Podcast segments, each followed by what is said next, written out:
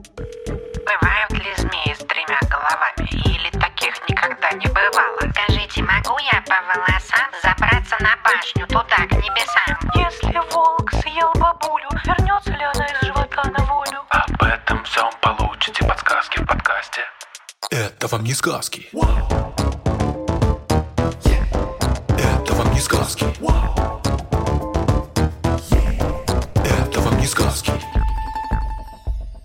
Всем привет! Это подкаст «Это вам не сказки». И я Тата Зарубина. Привет-привет.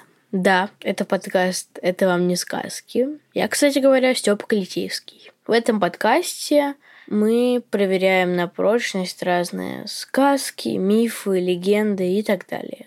И сегодня у нас вопрос. Ты знаешь, какой? Знаю, могут ли ящерицы отбрасывать свой хвост один-два раза в день, как в четвертой части зверского детектива? Вопрос нам пришел от Всеволода, 9 лет. Спасибо за вопрос. Да, прекрасный вопрос. Между прочим, «Зверский детектив» — это целая серия книг, которую написала Аня Старобинец. А шестую книжку про эпидемию в дальнем лесу она придумывала практически в прямом эфире, и послушать, как она это делала, можно в зверском подкасте на «Гусь-гусе». И это еще не все, потому что еще в «Гусь-гусе» можно послушать, как Аня сама читает эту самую книжку. Первые главы уже вышли в приложении. Но возвращаясь все-таки к четвертой части, надо напомнить всем, что там происходило. И, Степ, ты поможешь мне? Конечно. В четвертой книге в невероятном и полном событиями дальнем лесу а, происходит серия ужасных преступлений. А Несколько раз подряд ощипываются птицы. Обычно расследование происходит у нашего любимого старшего барсука полиции дальнего леса вместе с его напарником, барсукотом. Но, к сожалению, в этой части он работает вместе с отвратительной летучей мышью, которая называет себя супермышь. В одной из глав происходит такая сцена. Яшка Юркий, ящерица и знаменитый преступник, сидит в кабинете у мыши-психолога и говорит, что вот я себя чувствую неполноценной личностью из-за того, что у меня отваливается хвост. А хвост у него отваливается, потому что он преступник, его постоянно пытаются поймать, в том числе за хвост. Поэтому он постоянно отваливается. И бедняжка чувствует себя неполноценным. И в этой же главе в кабинет мыши-психолога врывается барсукот и хватает Яшку за хвост. И он отваливается.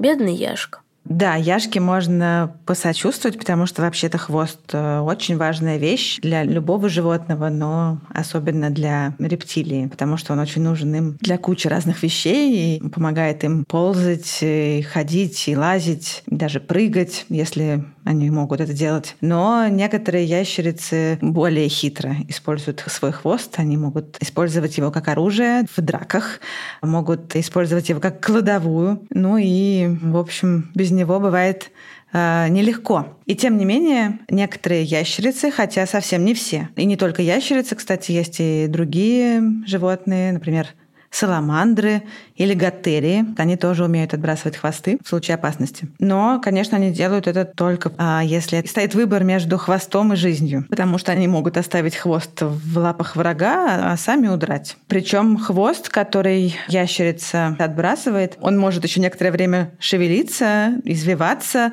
практически как живое существо. А еще такие хвосты часто бывают ярко окрашенные. Все это нужно для того, чтобы отвлечь хищника, чтобы он переключился с погони за хозяином хвоста на сам хвост. Да, кстати, еще иногда эти хвосты могут... э, У них такие специальные чешуи, которые, когда трутся друг от друга, они могут э, звуки издавать. В общем, абсолютно производят впечатление отдельного живого существа. Сразу представляю, что такой какой-нибудь барсук, бежишь, бежишь за ящерицей, хочешь ее съесть вечерком. И тут ты ее хватаешь за хвост, и нате, у нее отваливается хвост, она убегает, хвост извивается и издает какие-то странные звуки. К тому же он очень яркий. Это, я думаю, любого барсука и любое вообще животное приведет в ступор.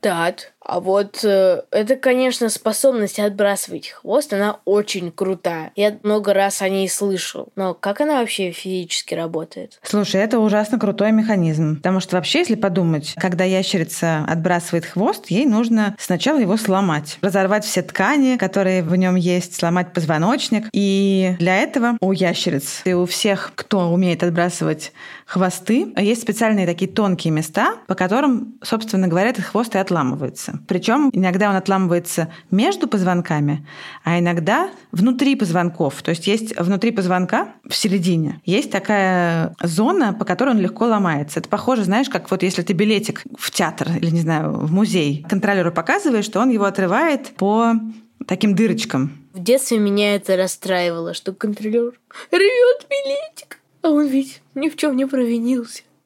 Ну ладно. Но это раньше меня это расстраивало. Ну, возможно, ящерица тоже не очень рада расстаться с хвостом, но Зато, если бы этих дырочек на билетике не было, он бы рвался неровно. Ну, в этих местах, где должен или может произойти перелом, есть еще такие специальные перегородки из соединительной ткани. Они как бы делят хвост на сегментики и разделяют, соответственно, не только позвонки, но и мышцы, и сосуды каким-то образом отделяют так, чтобы этот разрыв происходил, с одной стороны, легче, а с другой стороны, без каких-то травм и кровопотери. Когда вот хвост отрывается, в этом месте из оторванного хвоста обычно торчат остатки мышечных пучочков, а наоборот, в обрубке, в том месте, где хвост раньше крепился, есть такие углубления, куда эти мышечные пучки подходили раньше. То есть его, ну то есть хвост, если он, собственно, отломается, можно будет прикрепить обратно? Ну, не знаю, прикрепить-то можно, но толка в этом мало, потому что прирасти он не сможет. Там вообще сразу, как только ящерица отрывает хвост, она отрывает это просто мышечным усилием. Кстати, как правило, ящерица не может это сделать, если хвост зафиксировать прямо. Ей нужно его сначала согнуть, и тогда она его может оторвать. И после того, как ящерица сама себе оторвала хвост, там сразу же происходит куча процессов, чтобы эту ранку изолировать. Специальные мышцы сокращают образуются вокруг хвостовой артерии, а в венах, соответственно, есть специальные клапаны, которые не пропускают воздух в них, поэтому ящерица почти не теряет крови, когда отбрасывает хвост. И кусочки кожи, которые остаются в этом месте, они складываются, чтобы закрыть рану, чтобы никакая инфекция туда не проникла. Круто. Мне кажется, гениальный способ. Согласна. Тат, а вот э, за сколько у них вот эта вот ранка от оторванного хвоста, она зарастает? Все, что происходит сразу после того, как хвост оторвался, то есть вся эта система, которая нужна, чтобы не текла кровь и чтобы не попала инфекция, это работает моментально, иначе в этом нет никакого смысла. Вот. А потом уже отдельная история связана с тем, как вырастает новый хвост. Ты же знаешь, что многие ящерицы теряют хвост не навсегда, а могут его отрастить обратно потом. Стоп, Многие? Да, довольно многие, но не все. А, ясненько. А у этих не всех, которые остались, они, у них тоже так легко отваливается хвост? Есть, например, такие гекконы, бананоеды, которые их вообще часто довольно содержат дома, но они очень нервные, и у них действительно чуть что отваливаются хвосты, причем совершенно не нужно для этого хватать и кусать, они просто от стресса оставляют свои хвосты где попало. Вот, и они... Ай-яй-яй, какие безобразные. Ну, они, наоборот, очень нежные. А, но они не умеют отращивать свои хвосты обратно, поэтому, лишившись хвоста однажды, так и останутся бесхвостыми. Интересная методика. У тебя может оторваться хвост даже от испуга, но он уже никогда не перерастет. Согласна. Но все-таки многие ящерицы гораздо более трепетно относятся к своему хвосту, потому что без них они хуже бегают, хвост нужен в качестве руля и балансира, и отбросив хвост, они становятся не такими юркими и быстрыми, а в некоторых случаях это еще и влияет на их способность к размножению. Поэтому ящерицам очень неприятно жить без хвоста, и многие из них научились его отращивать заново. Но новый хвост, он не такой классный, как старый, потому что он скорее больше похож на протез, чем на настоящий хвост. Он часто отличается по внешнему виду, да и по внутреннему устройству тоже. Он бывает короче, и кожа на новом хвосте отличается от старого. Но главное, что в новом хвосте нету позвонков, а вместо них внутри идет такой цельный хрящ. И именно потому, что в новом хвосте нет позвонков, эта часть уже не может снова сломаться так прекрасно, как э, она ломалась раньше. Если ящерице снова придется отбрасывать хвост, то следующий отрыв может произойти только выше предыдущего, там, где остались позвонки. Поэтому, так как Яшка Юрки по несколько раз в день, никакая ящерица отбрасывать хвост не может и не будет. В любом случае, хвост обратно отрастает не моментально. Это занимает у мелких видов примерно месяц или даже больше, а у более крупных и несколько месяцев может. И вообще это происходит обычно максимум 2-3 раза в жизни, и то только если ящерице повезет и в первый раз хвост оторвался не очень высоко. Иногда бывают неожиданные последствия у попытки ящерицы отбросить хвост. Если ящерица сначала хотела отбросить хвост, а потом передумала, то иногда бывает так, что у нее все равно отрастает второй хвост, когда э, первый не до конца отделился. И тогда у ящерицы вырастает два хвоста. Еще раз. У ящерицы может вырасти два хвоста. Да, бывает такое, хотя не часто. Хорошо, приму к сведению. Ящерица, правда, от этого не очень хорошо, несмотря на то, что я тебе рассказала, что хвост – это ценная вещь. Вот два хвоста точно не лучше одного, потому что это мешает ей бегать, и она становится тяжелее, и уже не может бегать с такой скоростью, как раньше. Но, тем не менее, наверное, все таки два хвоста лучше, чем ничего. Я так понял, что он ну, то есть хвост, нужен для руления, для передвижения, ну и, собственно, по теме нашего сегодняшнего выпуска, для того, чтобы его отбрасывать и таким образом отманивать от себя хищников.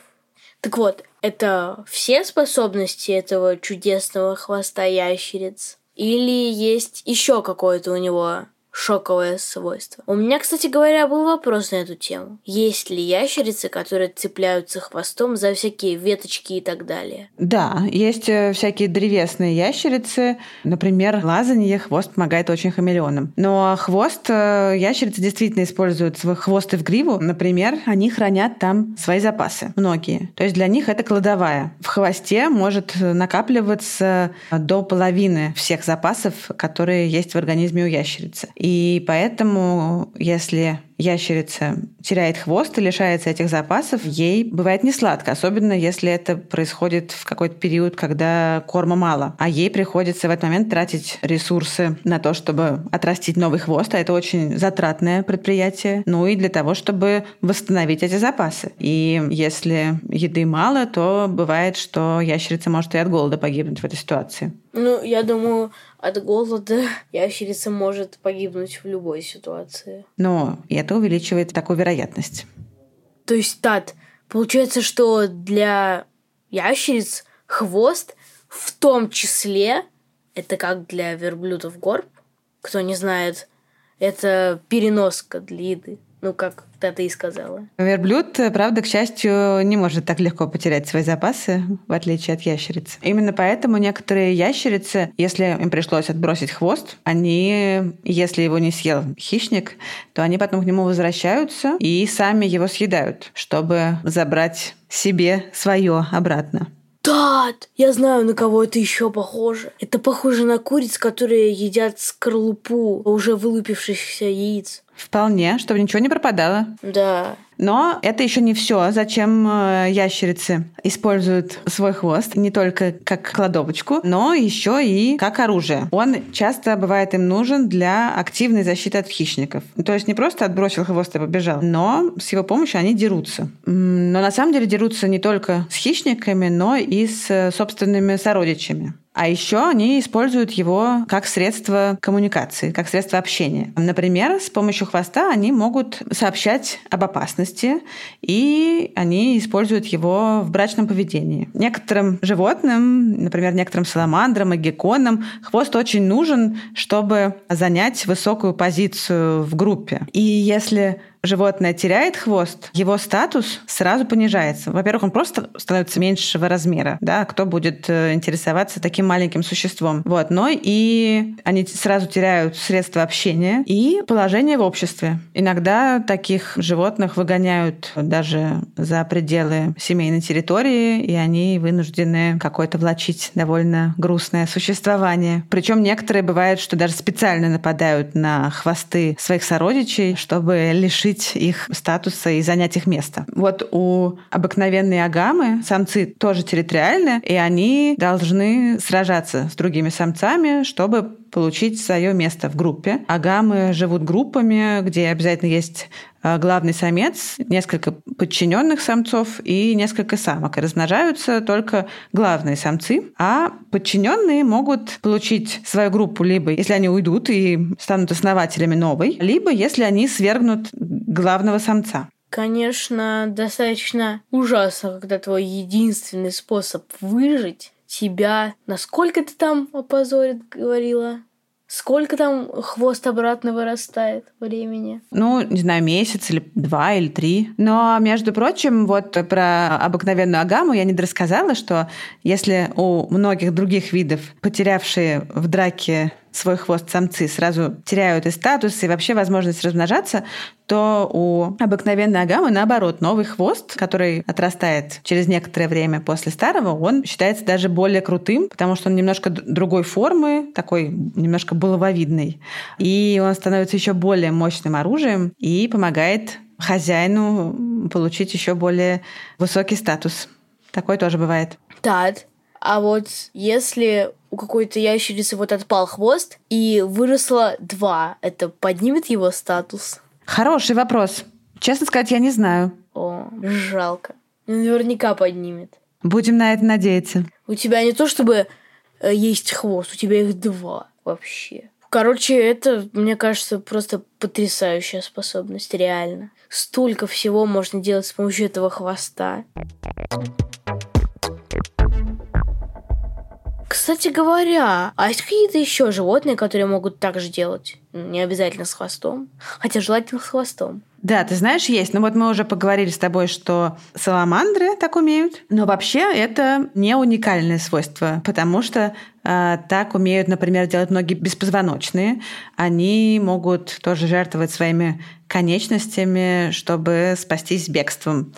То есть добровольно отдать какую-нибудь свою часть тела, оставить ее в зубах у врага, а если это вопрос жизни и смерти. Еще, кстати, иногда они так делают, если их укусил кто-нибудь ядовитый, и нужно избавиться от э, конечности, чтобы яд не проник во все тело. А потом какой-нибудь хищник найдет за отравленную конечность, съест, а вот уже минус один враг но не обязательно он сразу отравится. Так умеют делать э, некоторые моллюски, например, э, осьминоги отдают свои щупальца, или морская звезда отделяет свой луч. Пауки могут отделить свои ноги, если их кто-то схватил или укусил кто-нибудь.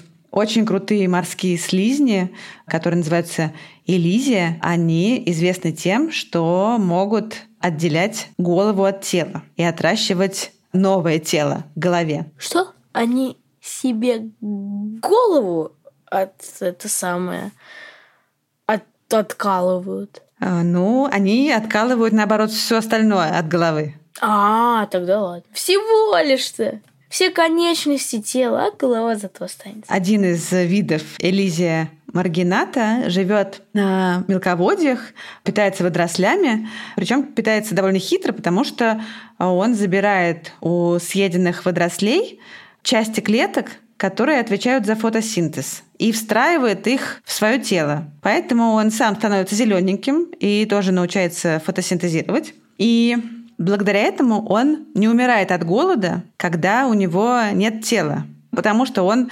подкармливает сам себя продуктами фотосинтеза. Как растение питается, получается, какое-то время. Неплохо. Это то есть он украл способность у растений?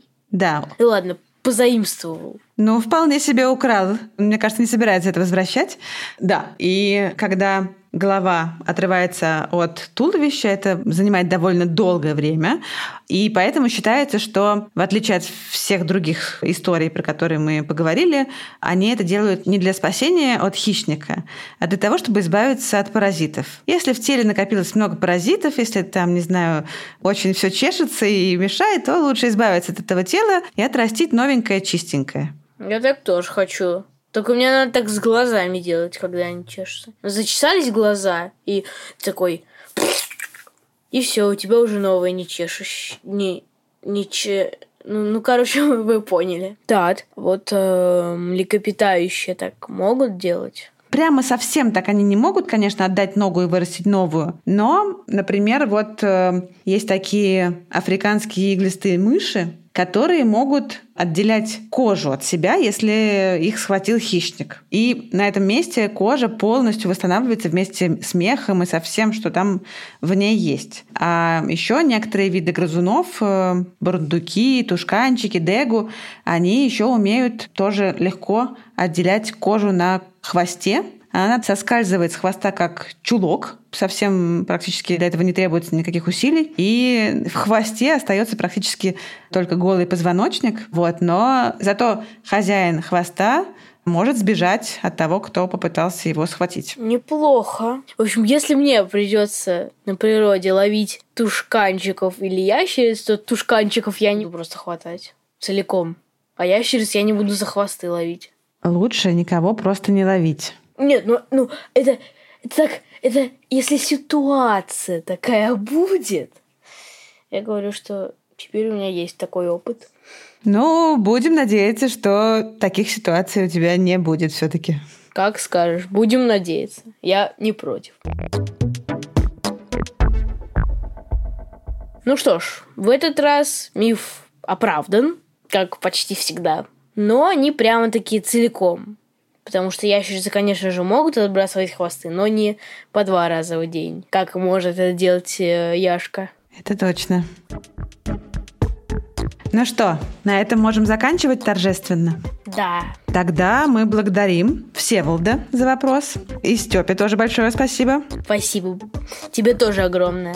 Спасибо, да. Спасибо. А, спасибо нашему редактору Ане Шур, нашему звукорежиссеру Диме Гудничеву, фактчекеру Михаилу Трунину, расшифровщику Кириллу Гликману и композитору Михаилу Соробьянову. Всем пока! Всем пока!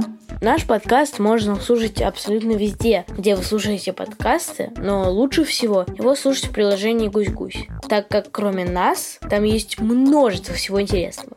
И главное, там есть подкаст, который называется «Зверский подкаст», где Анна Старобинец, автор всего зверского детектива, придумывает книжку прямо у нас в подкасте. Всем очень рекомендую. Пока-пока.